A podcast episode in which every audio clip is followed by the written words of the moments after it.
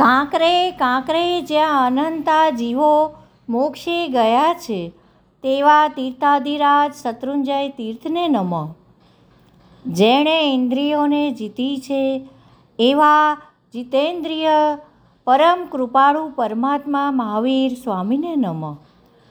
જેમણે તપોવન સંસ્કાર પીઠો સ્થાપીને સંસ્કૃતિ રક્ષાનું ભગીરથ કાર્ય આધર્યું છે તેવા યુગ પ્રધાન આચાર્ય સમ પન્યાસ ચંદ્રશેખર વિજયજી મહારાજ સાહેબના ચરણોમાં કોટી કોટી વંદન.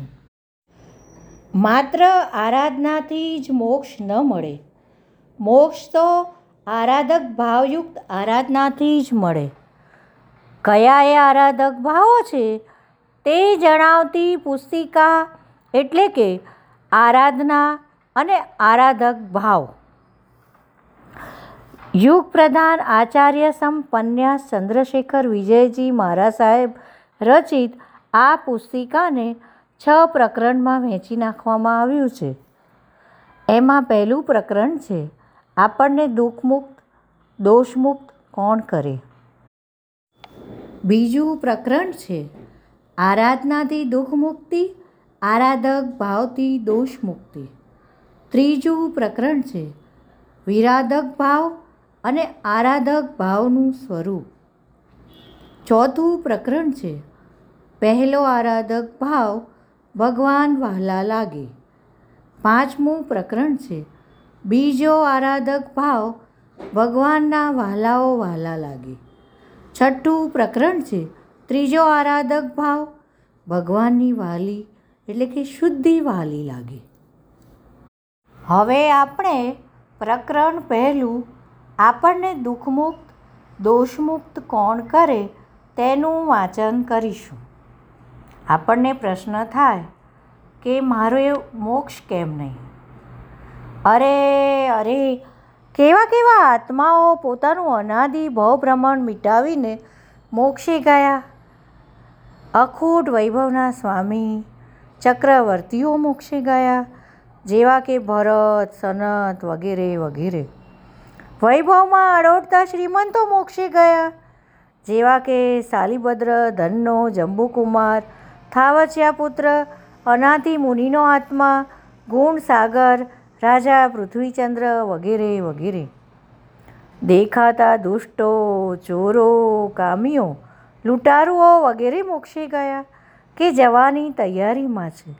દ્રઢ પહારી, કામી, સ્તુલિભદ્ર, પ્રભવ ચોર જુગારી સિદ્ધ ગુરુદ્રોહી, ગૌશાલક, વગેરે વગેરે. આ જીન શાસનમાં વાત વાતમાં મોક્ષ થઈ જાય. ગજ સુકુમાલ અને અનિકા પુત્ર આચાર્ય આના જીવંત દ્રષ્ટાંતો છે. જ્યારે બીજી બાજુ મોક્ષ માટે તરફડતા ગૌતમ ગંધર પેલો મુસલમાન રાજા ઇબ્રાહિમ પેલી મૈત્રેય, હાય, મારો જ મોક્ષ નહીં. શું મારો મોક્ષ કદાપી નહીં થાય? કે બહુ છેટો હશે? અરે, કે વાત મને પરવડે તેમ નથી. મારે તો વધુમાં વધુ ત્રીજા ભવે મોક્ષે જવું જ છે. હું ચાર ગતિના સંસારમાં ભમી ભમીને કંટાળી ગયો છું. જન્મી જન્મીને થાકી ગયો છું. મરી મરીને પરેશાન થઈ ગયો છું. દરેક ભવમાં પાપો કરી કરીને ત્રાસી ઉઠ્યો છું. હવે મને ઝટપટ મોક્ષ જોઈએ. આથી જરાય ઓછું મને પરવડે તેમ નથી. ક્યાં અટક્યું હશે? મેં ધર્મ પણ પુષ્કળ કર્યો. અરે અનંતિવાર તો મેં સાધુ વેશ પણ લીધો છે. આમ ખૂબ ધર્મ કરવાથી ક્રોધ વગેરેની જેમ મારી ધર્મ સંજ્ઞા પણ તૈયાર થઈ છે. નિમિત્ત મળતા જ મને ધર્મ કરવાની ચળ અવશ્ય ઉપડી જાય છે. પેલી મિલ એકાએક કામ કરતી બંધ પડી હતી. શી ગરબડ થઈ તેની ભારે શોધ ચલાવી પડી હતી. દસ હજાર રૂપિયાનું ઇનામ શેઠે જાહેર કર્યું હતું. ત્રણ દિવસ બાદ કોઈ ગામઠી ઇજનેર તે ઇનામ જીતી ગયું. ક્યાં અટક્યું હતું તે તેણે શોધી કાઢ્યું. હવે મારું ક્યાં અટક્યું છે? કોક મને શોધી વાપરવું લિફ્ટ દ્વારા સો માળ ચડી ગયા બાદ પોતાના ફ્લેટની ચાવી મોટરમાં રહી ગયાની ખબર પડે તો કેવી હતાશા આવી જાય? ફરી લિફ્ટમાં નીચે જવું પડે? કરેલી લિફ્ટ યાત્રા ધરાર નકામી જાય. મેં અનંતિવાર ધર્મ કર્યો. હું સાધુ થયો? મારું બધુંય મોક્ષ ન મળવાથી નિષ્ફળ ગયાનો મને અહેસાસ થાય છે. બેશક, હું જાણું છું કે તોય મારે સાધુ વેશ ધારણ કરવો જ પડશે. કેમ કે તે નિષ્ફળ જવા છતાં જ્યારે મારા ધાતી કર્મોનો ચૂરેચૂરો થવાનો છે. ત્યારે તે વેશ ધારણ કરવાથી જ કે છેવટે તેના પ્રત્યેના અતિવ બહુમાન ભાવથી જ થવાના છે. મોટરનું ઠંડુ પડી ગયેલું મશીન ગરમ કરીને સ્ટાર્ટ કરવા માટે હેન્ડલ ફેરવવું પડે છે. સાત વાર ફેરવ્યું. મશીન સ્ટાર્ટ ન થયું. પણ તેની, તેથી નિરાશ ન થવાય. હજી આઠમી વાર, નવમી વાર, દસમી વાર હેન્ડલ ફેરવ્યા જ કરવું પડે. કેમ કે જ્યારે પણ ગાડી સ્ટાર્ટ થશે, ત્યારે હેન્ડલ ફેરવવાથી જ થશે. એ વાત પથ્થર ઉપર લખાયેલા અક્ષર જેવી છે. હા, હવે સાધુ થઈશ, તો જે ત્રુટિથી તે સાધુ જીવન નિષ્ફળ ગયા છે, તે ત્રુટિને કાઢીને જ રહીશ. પણ મને કોક તો ત્રુટિ બતાડો.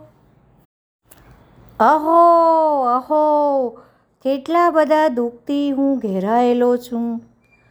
કેટલી બધી આદિ, વ્યાધિ અને ઉપાધિઓ.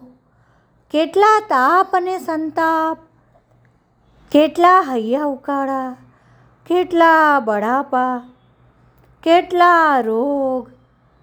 કેવું ઘડપણ. કેવું મોત. કેટલી કૌટુંબિક અશાંતિ. ચિત્તની કેવી કારમી ઉદ્વિકતા કેવી ગંભીર સામાજિક સમસ્યાઓ, કેવી આર્થિક વિટંબણાઓ કેવી વ્યવહારિક ચિંતાઓ, શી રીતે આ બધા દુઃખોનો પાર પામવો? ત્રણ સાધુ ત્યાં તેર તૂટે છે. પુણ્ય વિના આ બધાનો, આમાંના એકાદનો પણ ઉકેલ શક્ય જ નથી.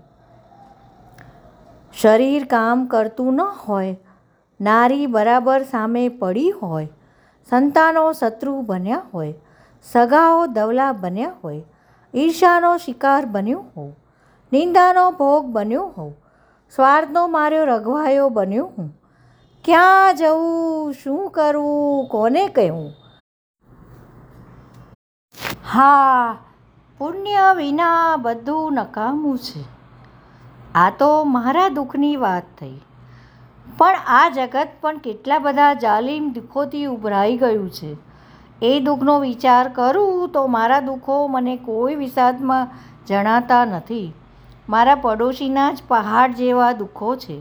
તેની સામે મારું દુઃખ તો નાનકડા પાણા જેટલું માંડ લાગે. હવે કરું કુદરતના દુઃખોની વાત. એ કંઈ ઓછા વિકરાળ નથી. કેવા દુષ્કાળ ઉપરા ઉપરી પડે છે?